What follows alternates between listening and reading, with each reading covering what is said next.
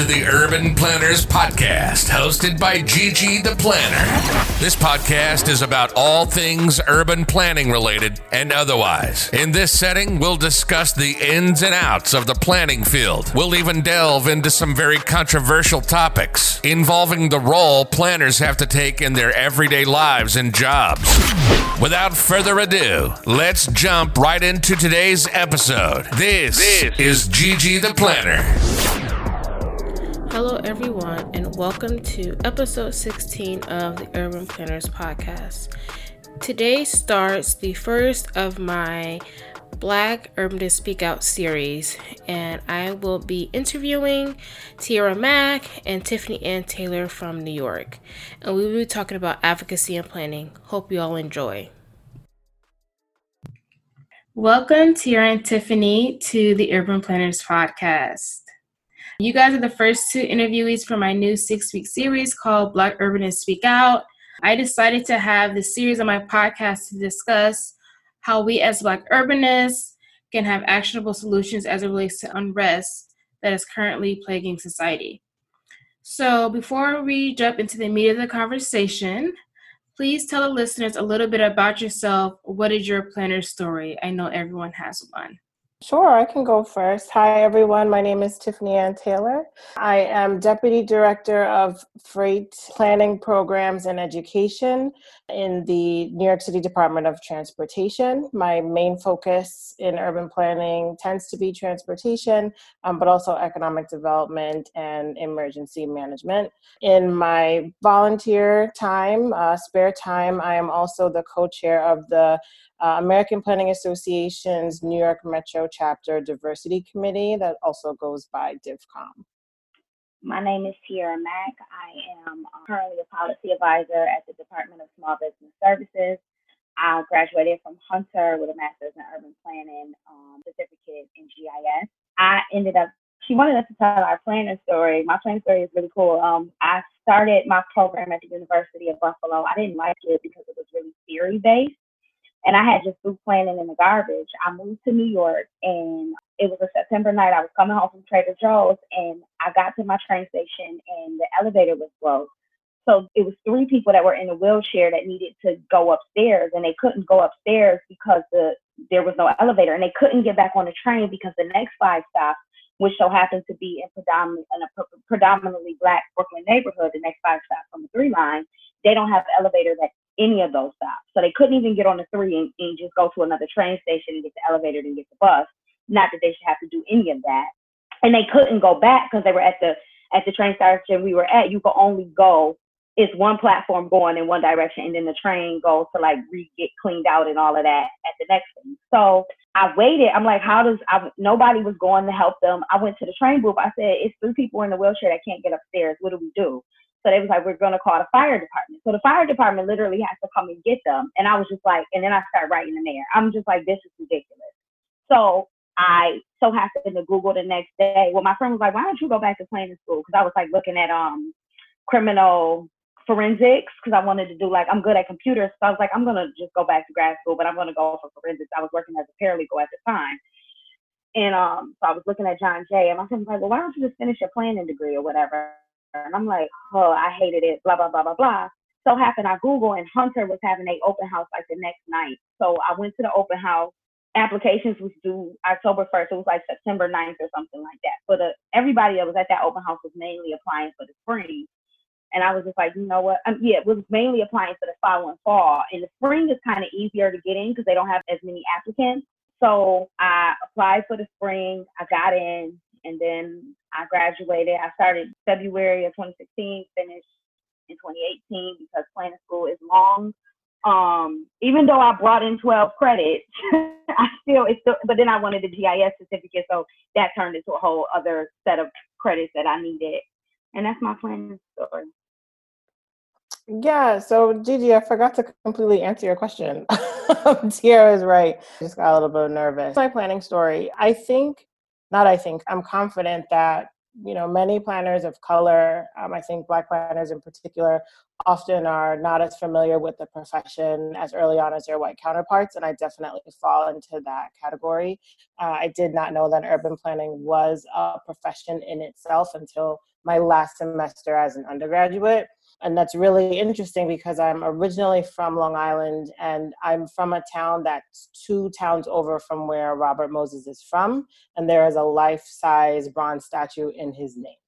So at the very least, I should have at least known Robert who I knew who Robert Moses was, but didn't really understand how that did or didn't relate to planning.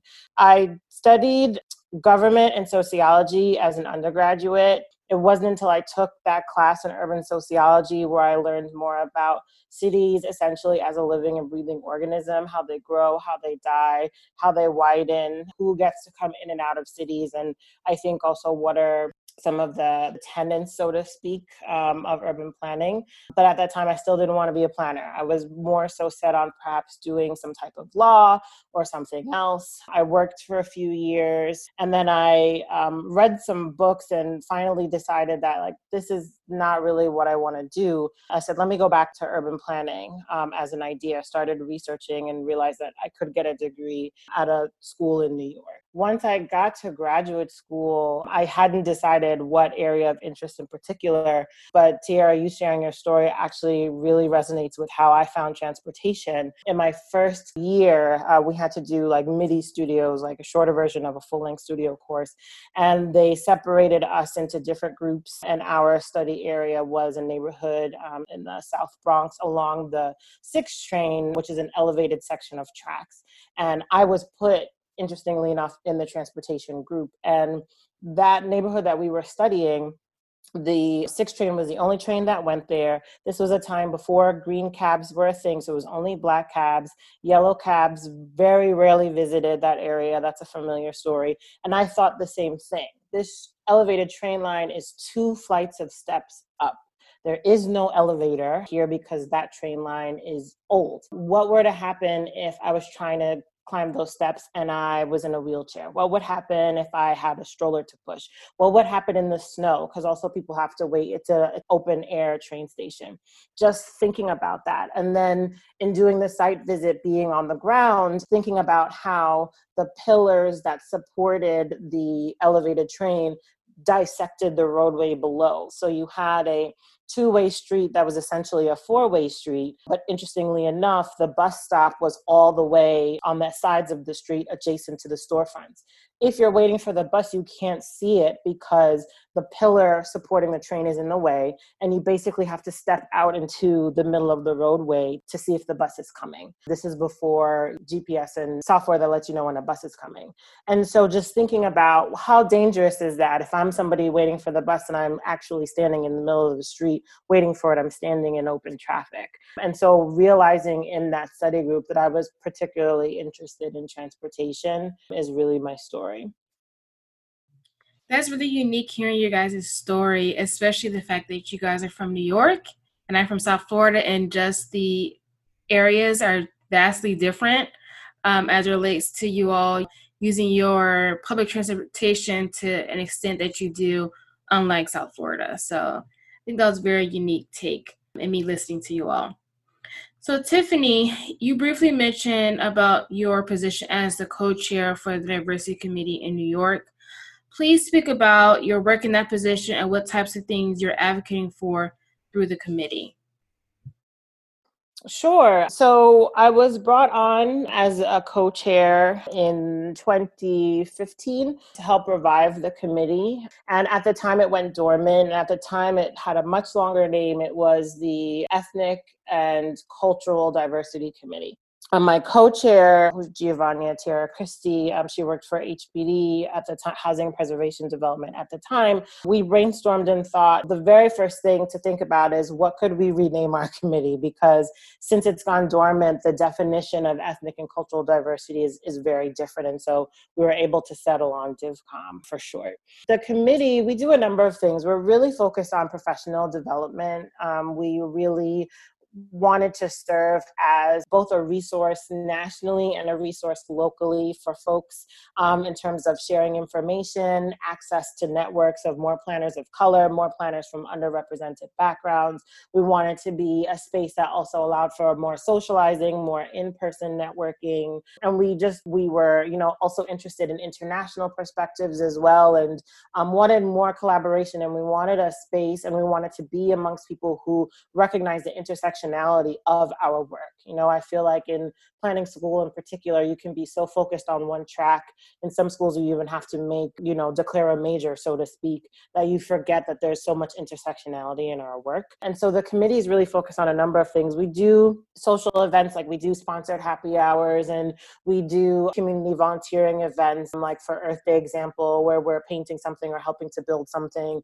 We've sponsored mobile tours and the like. But more intently, we usually have a smaller event in the spring of a calendar year, and then we have our larger conference towards the end of the year, and I'll speak about that briefly. Usually, the event in the spring is specifically focused on professional development. So, we've had a session on increasing representation of underrepresented planners in planning schools. Um, we've had a session on MWBE businesses. We've had a session on what are the social and political costs of speaking about equity in your work and given different perspectives from our different panelists. But what's become more so the crown jewel in our work is the creation of the Hindsight Conference. Um, and that's a conference that's held, um, this is now going to be the fourth year actually, where it's focused on equity as a lens within urban planning instead of being a checkbox on a form. And so usually every year, we pick a moment in history and look back on it and say, in hindsight, what has the profession learned since then? What has it gotten right? What has it gotten wrong? Where is there room for improvement? The first year in 2017, we looked at um, Buchanan v. Warley, which is denying zoning based on race. That was the 50th anniversary or 100th anniversary of that. The second year was um, looking at the 50th anniversary of the Fair Housing Act. The third year, last year there were many anniversaries, um, so we chose three. We chose our 50th anniversary of the Stonewall Uprising. We chose the 100th anniversary of Red Summer of 1919, and we also looked at the anniversary of the first enslaved Africans brought to Jamestown last year. And so the focus of the conference is not just who is in the audience, but our main concern is who is actually on the stage. The conference is born out of the fact that every time I went to an urban planning conference, I was really frustrated by the fact that I had very little representation in terms of presenters. They usually weren't as young as I am, they weren't as black or brown as I am, and they often weren't women. Um, and it was really frustrating. And so we said, what is it that we can do to get the people on the stage that we know are doing great work around the country? And so the way that our request for session proposals is written is we say tell us why your session idea and presenters are diverse and inclusive. Is it the diversity in sectors? Is it the diversity in jobs? It's actually open to everyone. You don't have to be an urban planner to attend this conference. And i think that's actually really important so we can learn from each other other? Um, is it your age? Is it the amount of time you've been doing this work? Is it your area of expertise? And then what are the topics? And so and where are the intersectionalities within those topics? And what do you want the audience to learn? And so it's been a huge success. The first year we were seriously expecting like 50 people and we were going to be so excited about the 50 people in the first year we had over 400 and then last year we broke 600 and it is something that we've had folks from other states come both in person and present virtually. We've had folks from other countries attend as well. And it's really just a space that's focused on inclusion, equity, access, even down to the vendors. All of our vendors are MWBE. We usually focus that the keynote session in the beginning is typically women of color. Um, last year was mostly women of color. We're very intentional. And so by creating those spaces, our committee has been able to create a safe space within the profession and has allowed us to be a resource and a place for our folks to look to us both for help and for support. Awesome. So I heard about the Hindsight Conference and wasn't fully knowledgeable of everything that you guys provided over the years. And I think it's based on what you've told me or telling me right now is that it's been a huge success. And um, one day I do hope to come. It will be really fun to come and see what it's all about. Yes, stay tuned. There's more information coming this month about it. Awesome. So, Tiera, I'm aware that you were part of the panel back in 2017. What other ways have you utilized your voice in the advocacy and equity realm in planning? Uh, first, I want to just say thank you to Tiffany and, and Gigi for putting on um, the Hindsight concert every concert. Oh my goodness, the panel. But it felt like a concert when I was a, a panelist. and just being in the room, it was so much power. It was just like really truth to power in that moment. Um, and anything that DivCom puts on for the planning profession is amazing. Gigi, you have to come visit us in New York so that you can come to some of the events. But anyway, I was a the reason I ended up being a panelist is because I was an intern at 596 Acres, which was formerly a um they did a lot of land access support. So a lot of city owned it used to be more city owned land. It's not so much anymore, but it used to be city owned land and it would just be in neighborhoods that was slated for urban renewal.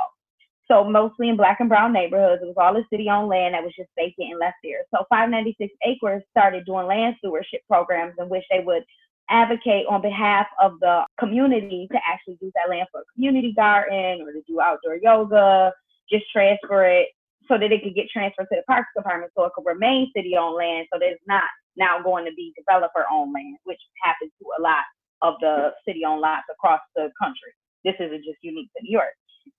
So that is how I became a panelist. So one of the ways that I have used my voice was so outside of helping communities get access to their land and get it transferred back to the Parks Department, another project that I worked on at 596 Acres was actually going into our database system, which is called ACRIS, and that is how that is like our property roll. So everybody that owns a house, it gets recorded in ACRIS.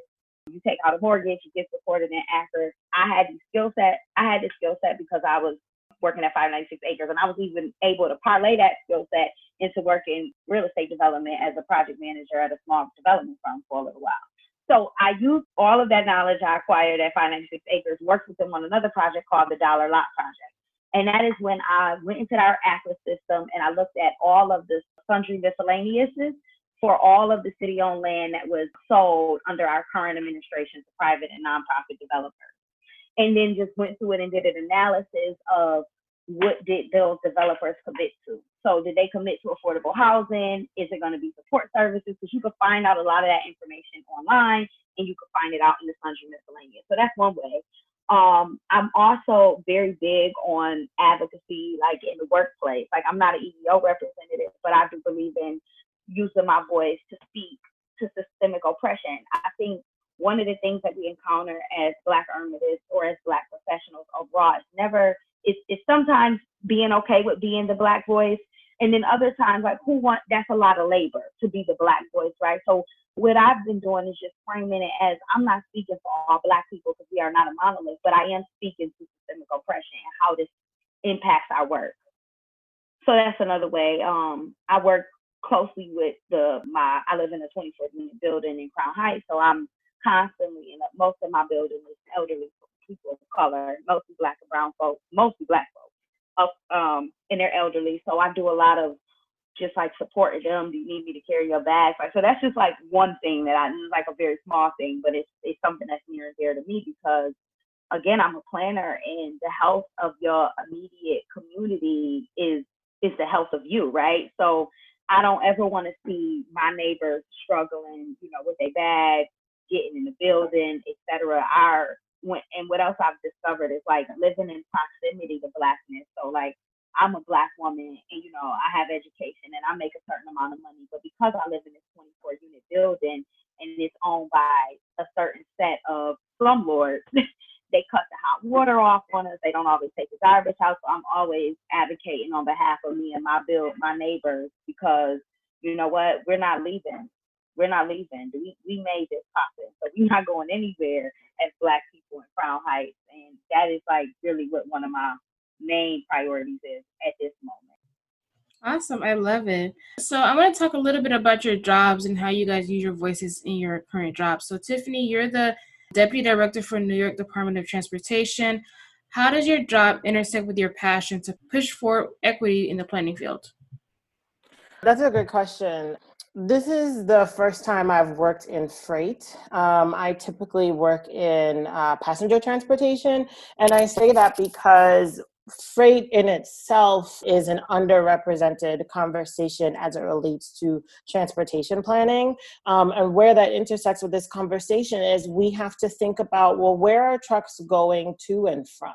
What are those neighborhoods look like, and who lives in those neighborhoods, and how are they affected? So, in my umbrella, in my portfolio, I'm responsible um, for truck safety and compliance as well, education as well. And so, with that, unfortunately, also comes the conversation about fatalities um, and all the, also the conversation about high asthma rates um, and where do truck routes get to go and where don't they go. And so the conversation or the intersection of the work that I'm doing and the neighborhoods I'm serving is on my brain every single day. And so what I'm finding is because freight planning is not necessarily represented in transportation planning at large.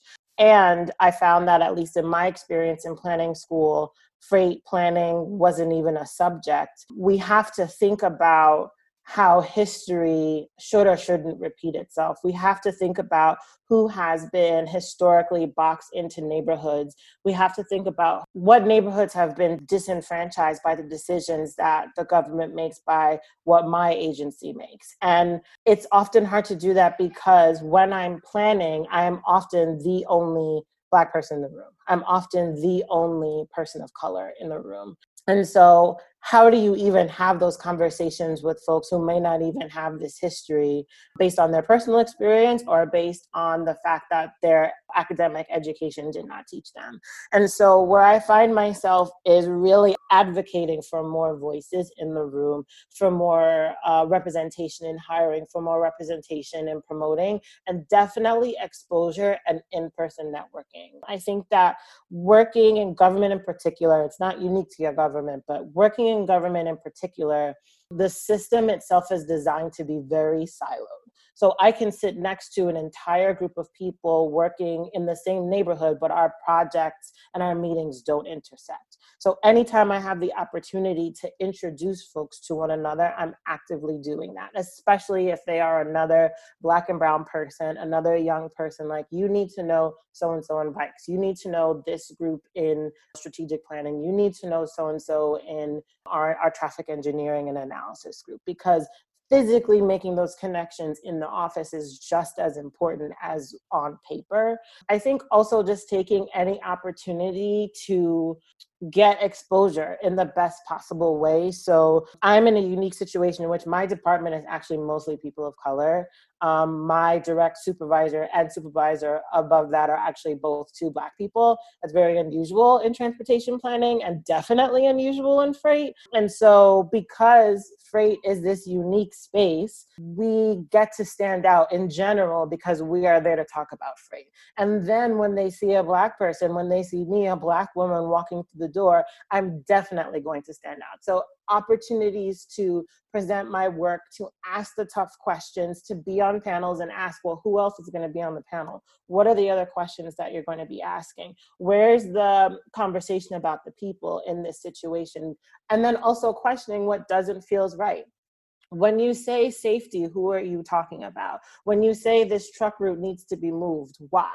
When you say you need to respond to this community in, in, in 24 hours, please tell me why that is when that's not the case necessarily across the board. When you want to add a new project to this neighborhood, why does it get it here and not get it over here? I think just being in the room, being able to ask questions and being able to, to push the needle is also how my work intersects in this conversation as well. Cool. I never really, I don't think I've ever really heard of freight planning particularly. I you know, of course, I know about transportation in general, but yes, that's very interesting that you're into that. And to bring things into a little bit of perspective for people listening who may not be very familiar with that, um, just think about, you know, large semi trucks driving through your neighborhood. Like, would you really want those type of vehicles driving through your neighborhoods? A lot of times when I go to my local city council meetings, people are complaining about things like that. And unfortunately that happens. Um, i know there are some you know regulations put into place that certain semi trucks don't come through the neighborhoods but unfortunately that happens in in our cities especially low income cities yeah, and it's not just that. Um, I think using what has happened during the pandemic is an even bigger example. So, in my opinion, freight is a system that's designed to be invisible. So, we're actually really trained to not notice it until things show up at our door, until things show up at the supermarket. But because people have been quarantined and have now turned to purchasing things online, right? Even things that normally would just walk to the store, drive to the store, and go get, we are getting more and more packages. Um, and we know for sure in New York City, which has been the epicenter, unfortunately, of the pandemic um, in America during this time, that the switch from commercial deliveries to residential deliveries is completely reversed. There's more residential deliveries now than probably ever. And we know from talking to our partners like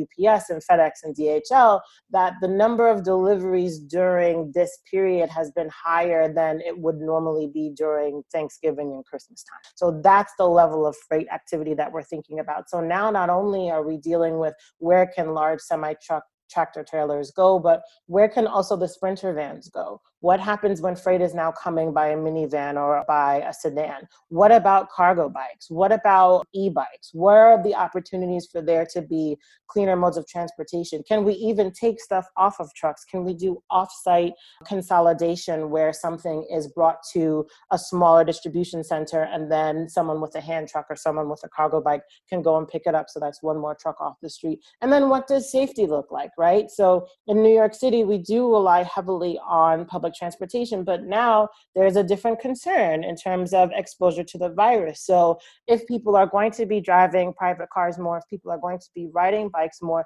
and we're going to be seeing higher numbers of freight deliveries, what does safety look like for both drivers and vulnerable roadway users? So I am concerned with all of those things in my portfolio and in my department in general. So your point is exactly that, right? We don't think about freight. We've been taught to not think about freight, but think about how much it impacts our entire lives. And then at another layer, as Black people, how does it impact our lives?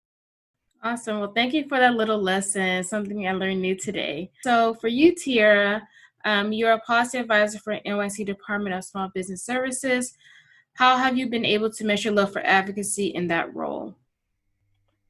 Prior to the pandemic, a lot of my work was focused on um, just like uh, policies and federal policies around WIOA funding, which is the Workforce Innovation Act which is how programs, our workforce development uh, programs are funded. So that was a part of my work. And it wasn't a lot of advocacy in that role, but since we are in this post uh, George Floyd moment, I have built a racial equity platform on our uh, Microsoft Teams channel. So it's like equity in practice is what I named it. I went and grabbed some tangible tools off some organizations' websites that already do the work and I'm just trying to put put forth the real racial equity lens that we need within our agency and then within my division specifically. So that's like really what I've been doing so far as a policy advisor. But prior to me being a policy advisor, I started SBS in June uh, 2018. I didn't start this role until April of 2019. I was actually a neighborhood 360 fellow, and that's where I really got to be an advocate because I was stationed on a commercial corridor for 10 months and I was I organized small business owners. I brought to them a small business resource fair in connection with providing no cost and low cost services for small business owners. Um, I had other agencies come in and provide information for them because like New York is a is a system, like, and you have to know how to work it to to survive. Like, and a lot of small businesses, specifically ones of color, just don't have the access. Like, they don't have expediters on hand, and they don't they don't have uh, employees that could go out and figure out every single regulatory issue for them. So my role as a neighborhood 260 fellow was really just all about connecting my merchants to resources that are currently being offered, low cost and no cost, whether it's a legal service through BKA, which is Brooklyn Legal Services, I forget the full name of it, um, or whether it was the commercial lease assistance program that's offered through my agency, or whether it was connected with the Department of Sanitation because we went through a foam ban so what does that look like for small businesses? I help some of my businesses fill out a waiver for that, and apply for different grants. So that's where I really got to really do advocacy, and I really like. I love doing advocacy, and I love being a connector, especially with people who have been left out of conversations for so long. It was a really nice opportunity, and then I, from that, I became a policy advisor on workforce because I think that economic development is a full wheelhouse and I actually wanted to be a piece of it because like even with small businesses, like they have hiring needs, but actually getting qualified candidates because a small business is not just a restaurant, right? It's tax providers, it's attorneys, it's planning firms. And those businesses starting out, they're not gonna, uh, intern is not really gonna look to go work at a small planning firm or a small account agency when in reality, like our workforce system and our small business system should be working more together to help. And they do in New York. They really do. It, it is a place that you can do that. But a lot of small businesses don't actually know that. So that was something I appreciated about being a neighborhood 360 fellow. Oh yeah, and your work is most definitely very important. So kudos to you on doing that. So both of you are Black female urbanists. What does that title mean to you? That's a really good question. I'm not sure. I think that sometimes giving ourselves titles can be limiting, but then also sometimes they can be really empowering.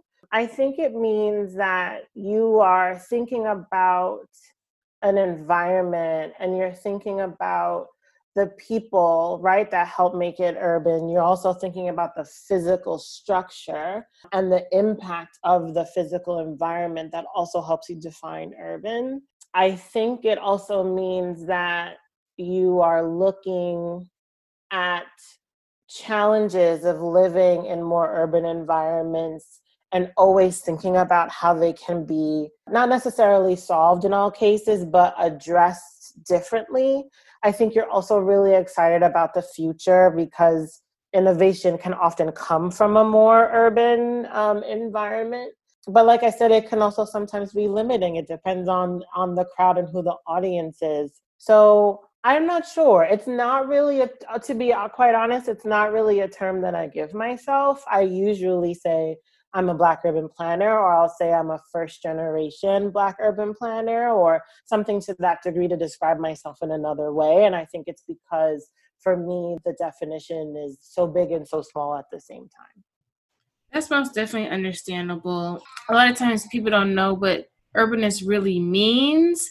So sometimes it's a hard time hard to put that in a particular box, but I can most definitely resonate with what you're saying what does that title mean me? It's crazy because like I forget often that I'm actually an urban planner. I, I'm just trying to do the work. Like I don't don't call me. Just called me Tiera, and I just so a few years ago I was asked to write like a mission statement, and I wrote in my phone in my memo. I looked back at it the other day, and it it literally was like to eliminate the toxic inequities through land that are shown through land use patterns, education, and economic development, and some other words that I use. And I want to keep refining that every. I want to look at it more often because ultimately, being a Black urbanist, I guess that's what it would mean for me.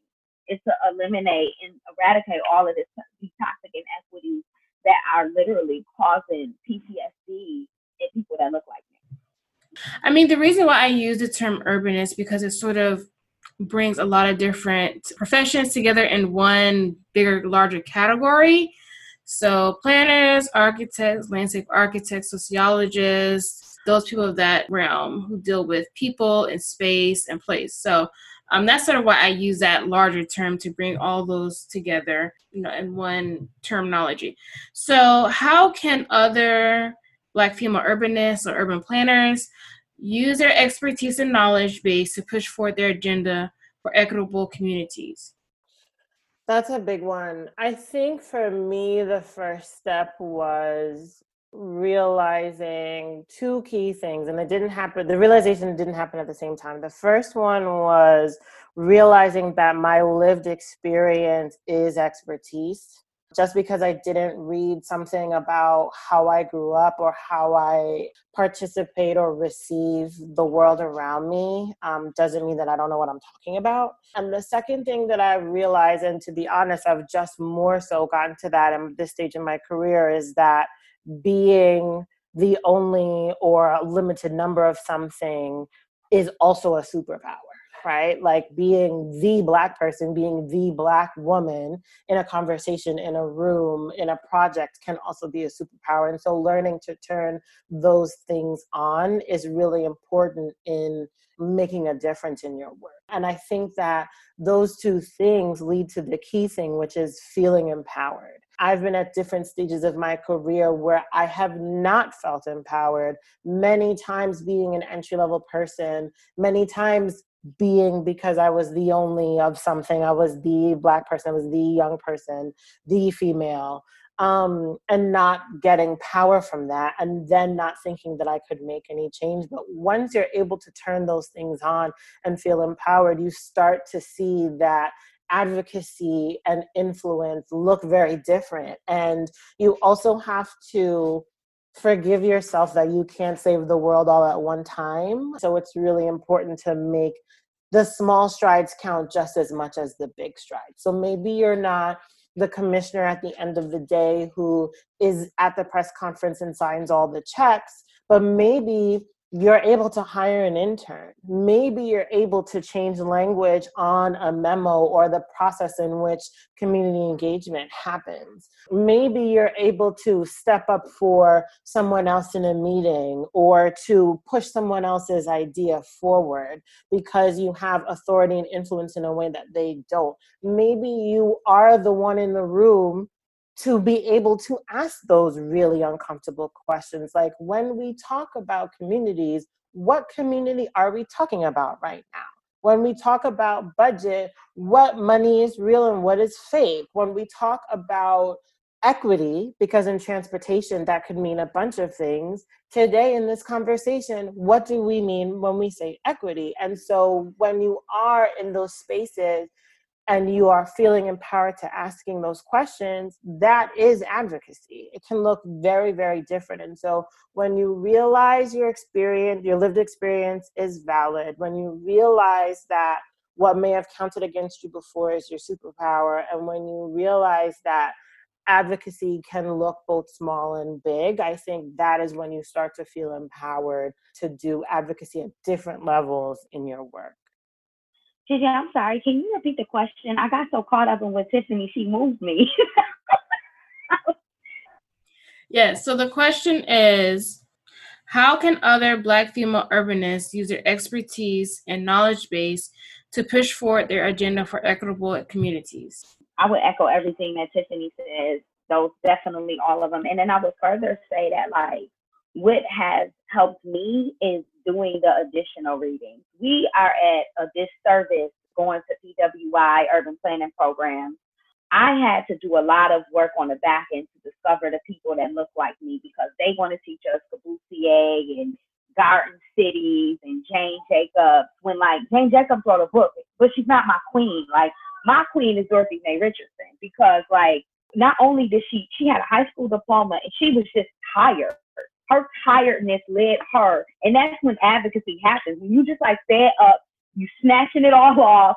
What is happening around me? And that's what she did. And like she really organized her community, made deals with people, brought money and resources to her to her community. Like that's my queen, right? And I and we we are at a disadvantage when we go to the CWI PWI institutions because they just do not give us this knowledge, like at all. And that's because you're going to study, and this is why, like, long term, I want to be a professor because I want the next set of, because we could get a bunch of black kids to go to planning school, but what happens when they get in there and the representation is not a reflection? When you when you are speaking to young black folks about urban planning and they don't show up until a 1919 racial deed covenant as a person, that is a problem.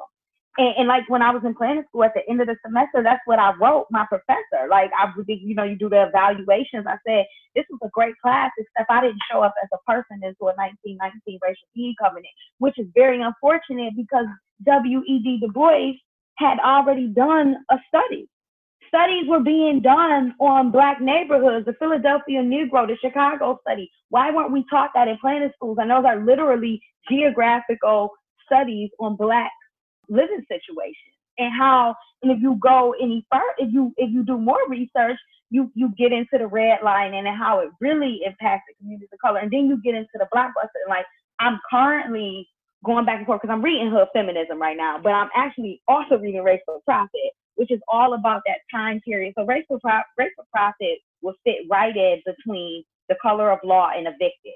So it was that period in housing where people were being doing rent to own. That was like I'm from Buffalo, so like rent to own was big in Buffalo in the 70s, 80s, 90s. So people were doing rent to own, and people were doing a lot of what Dorothy Mae Richardson did was like bringing money into the community, buying dilapidated houses, and doing like more collective and group economics around home ownership. So that's what I would tell any black future urbanist is to do your additional reading if you don't have a choice. Like I didn't really, I was, I went to school, I paid out of pocket. I didn't really have an opportunity to go to a HBCU. But if I, not having that opportunity made me want to teach at a PWI because I don't want another black woman, young black woman or male or gender nonconforming coming into an institution and leaving out, not understanding that we, we've been contributing to this field. So that's my piece on that. And I think to add on that, if I can, Tara makes an excellent point. And what's even more beneficial to that is that our white counterparts can learn this material right? Like black people especially but black brown indigenous other poc it should not be their responsibility to both learn about their own history and teach people about their own history. That is too much work that you do not get an extra paycheck for i will tell you that every day. So it is equally important that our white counterparts and other folks with other types of privilege are given that type of an education Yes, and I most definitely resonate with you, Tiera. I actually did some research back in Black History Month this this year, just searching like Black urbanists and trying to find some information like who some of these people may be. It's very hard for me to find that information.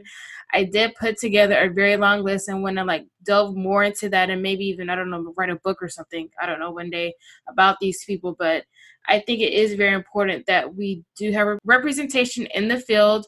We find out those who have put in the work back in our past that you know a lot of us don't know about and you know try to push their message forward. And also as it relates to you know having black professors at PWIs, um, I think I had one and that wasn't in planning school. And now my school does have one black professor, but they've that should have been the case a long time ago, honestly. And um, my thing is, I do want to become a professor as well to, you know, bring that representation in the schools. So I totally resonate with everything that you were saying. Okay, so advocacy is something that everyone's talking about these days. However, there are different levels of advocacy. Can you further explain those levels?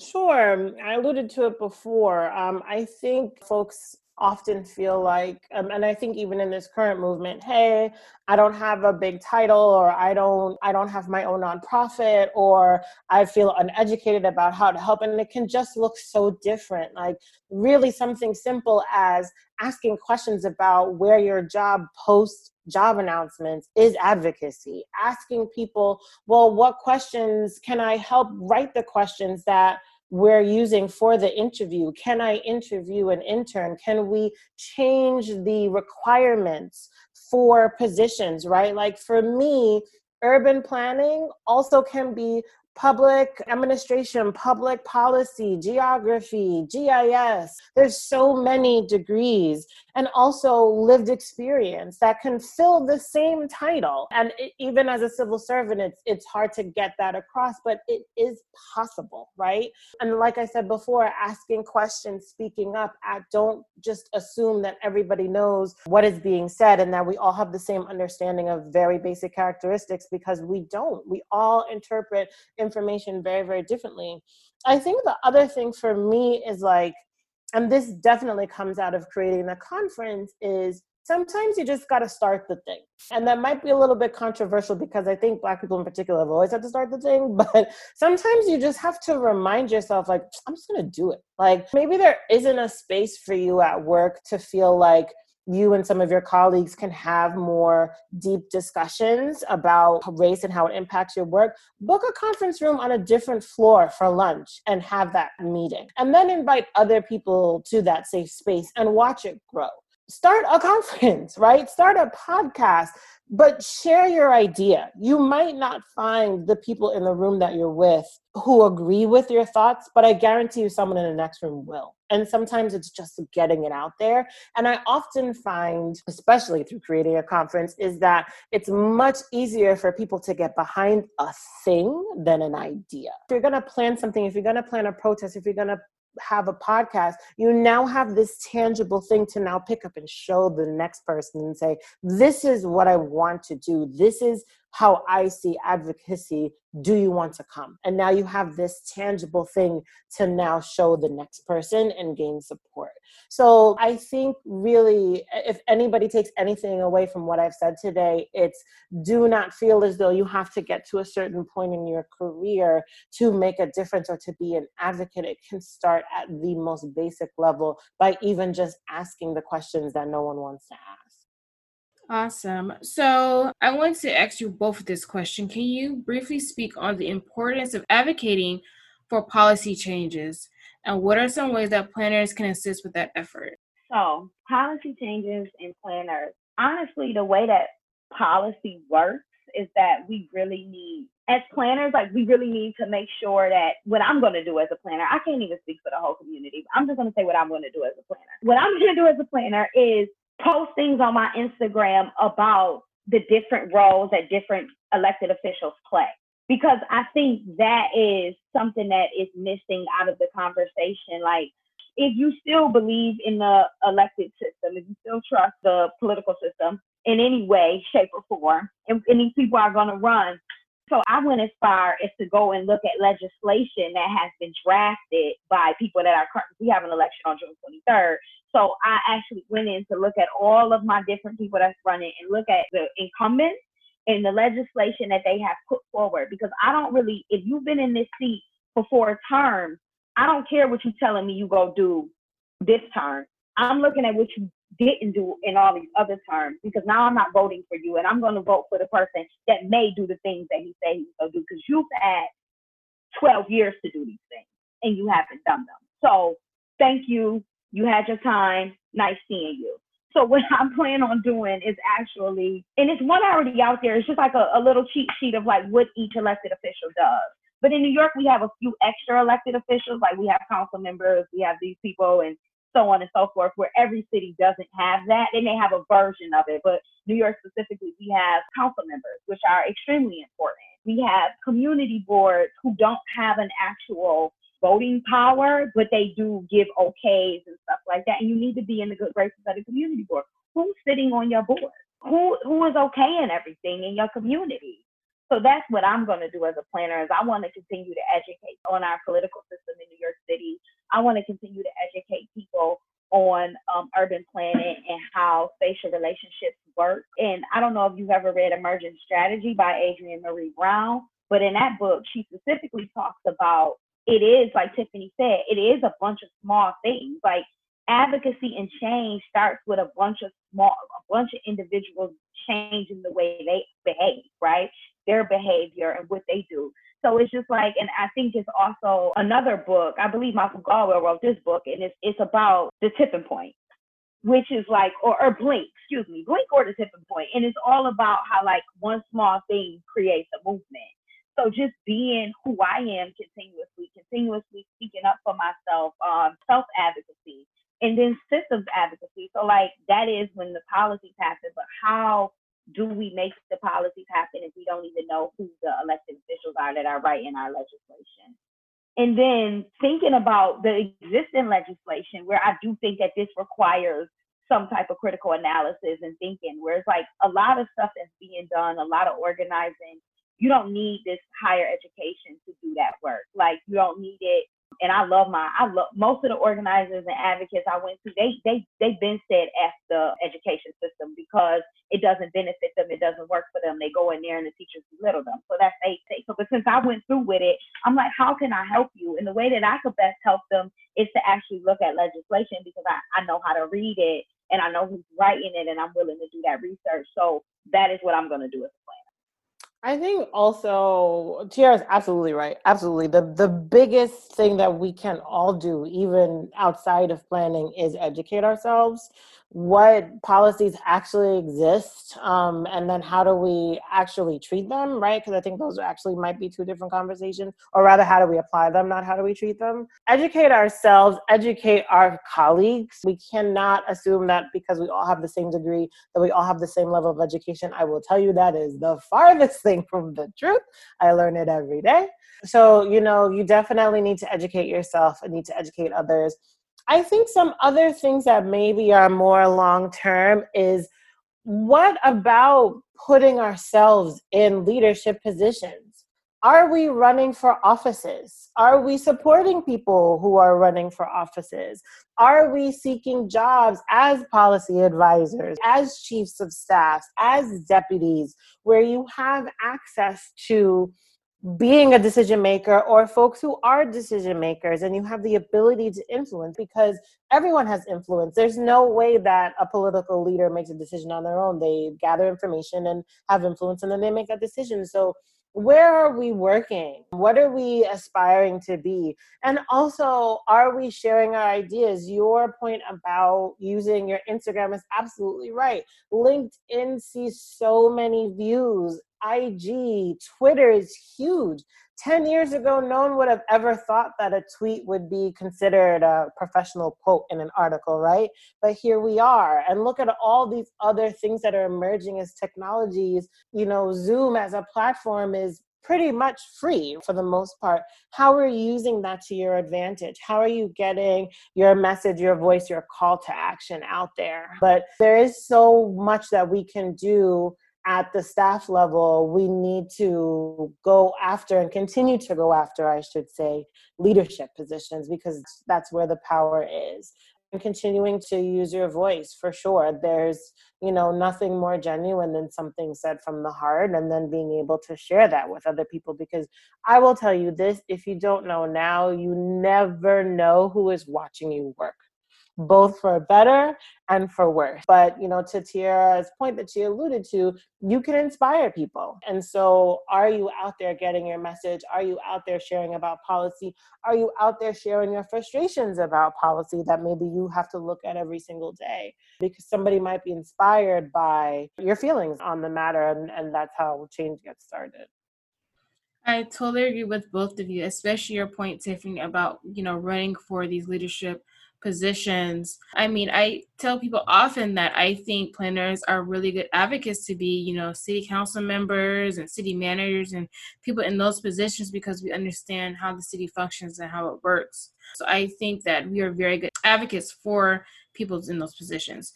So, as we wrap up, do you guys have any like last advice that you like to give to Black planners as it relates to advocating during this time of unrest in society? I would say don't stop. Just don't stop. Whatever it is, don't stop. You being a planner is a revolution in itself. There aren't that many of us. There, just, there aren't. No matter which way you slice it, don't stop doing your work. Trust your gut. If something doesn't feel right, it probably isn't ask the question. There's no simple question. I can't tell you how many times I've been in a meeting and asked, what does that acronym mean? And three people gave me three different answers. And I'm sitting here like, so we're, we were all assuming we had the same information. Don't stop doing the work. Take care of yourself, take care of your mental health, create your boundaries, especially during this time. So much is being asked upon us, asked of us during this time. And many of us are learning to put up boundaries to say no and to say yes to things that only serve us. But don't stop. You being a Black planner is a revolutionary act in itself. That, in my opinion, the profession wasn't really set up for us to be here. And to your much earlier point, Tiera, about even trying to find books or rather Gigi, trying to find books written by planners. Many of us weren't even given the title. We were doing the work. Black people were doing the work. You're absolutely right. Jane Jacobs was not the only person thinking about neighborhoods at that time. Black people lived in neighborhoods too. So we have been erased from history. So the fact that you are doing this work today is absolutely a revolution in itself. And I just want to agree with Tiffany. And it's interesting that you said that about. I'm like, I wrote on my Instagram a long time ago, like the Underground Railroad was probably the most sophisticated wayfinding system of that time. And like Harriet Tubman was an urban, and not only was she a liberator, she was also an urban planner because she figured out a way to get Black people free on land and water. so you can't tell me that's not an urban planner. Like I am a, I will sing that to the death of me is that the Underground Railroad was the first sophisticated wayfinding instrument ever because it was not only did it free people, it was done in secrecy. So like, come on now, give us give us our flowers while we're still here. What I would say to a last tip to give to any new urban planner or urban planner is to definitely stay in the work, but also take care of yourself because times are hard and in revolutionaries like this, we're to need all of our bodies and all of our minds. So we have to take care of our, you have to take care of yourself and we have to take care of each other. I just really believe in being in community, whether that's through economics, whether that is through what we're doing right now, this podcast.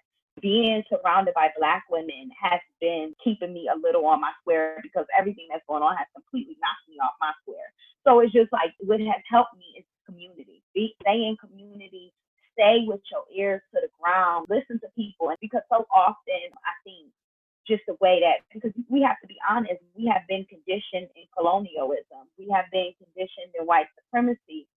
So it's easy to become a professional and forget what is happening on the ground in neighborhoods. And this is why like one of my main things is especially as long as I'm living in New York, I don't know other places well enough to say, but long as I'm living in New York, in New Orleans too, I want to live in New Orleans for a little bit at some point in my life. I'm always gonna live in a black neighborhood because that's like super important to me because I feel like since I still have fire left in my body and I have been allowed to receive a higher education and I've been, you know, worked I don't even, I'm not even in my humblest, I'm saying it humbly. It's like you write to people pay attention to you when you work at, I haven't looked for a job in years. All my last jobs have been like, I want you to come work with me. So like, stay, even in your advocacy, stay doing high quality, excellent work. And it's hard to say that because like, it's like these other people not doing high quality work and they getting a promotion, right? But if they want to walk around, but it shows, it shows when you're asked to answer a question and you don't have the language, it shows that you're not really doing the work. So daytime in the dark will, in the light and dark will comfort them. And don't you worry about that. You just stay focused on your work. I love it. I love it.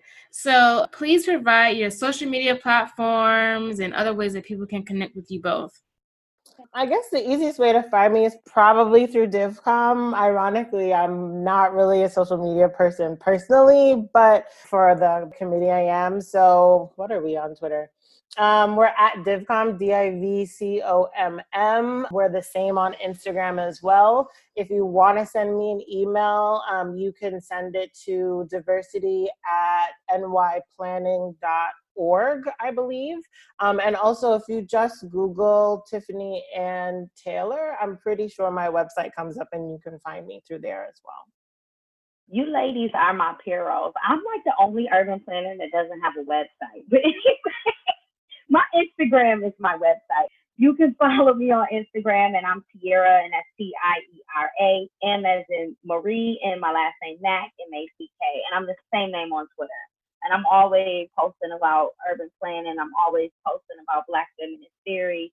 I want to write a book as well, Gigi, and I definitely wanted to write about Black urbanists as the unrest and the civil unrest continues. I'm really like thinking about writing the intersectionality between Black feminist theory, Black liberation, and urban planning. Because I think that urban planning leaves Black feminist theory out of the conversation, and Black feminist theory is the bed, it's the core of Black liberation. So I really want to put that into words and into a book. So that's what I've been thinking about for the last two days.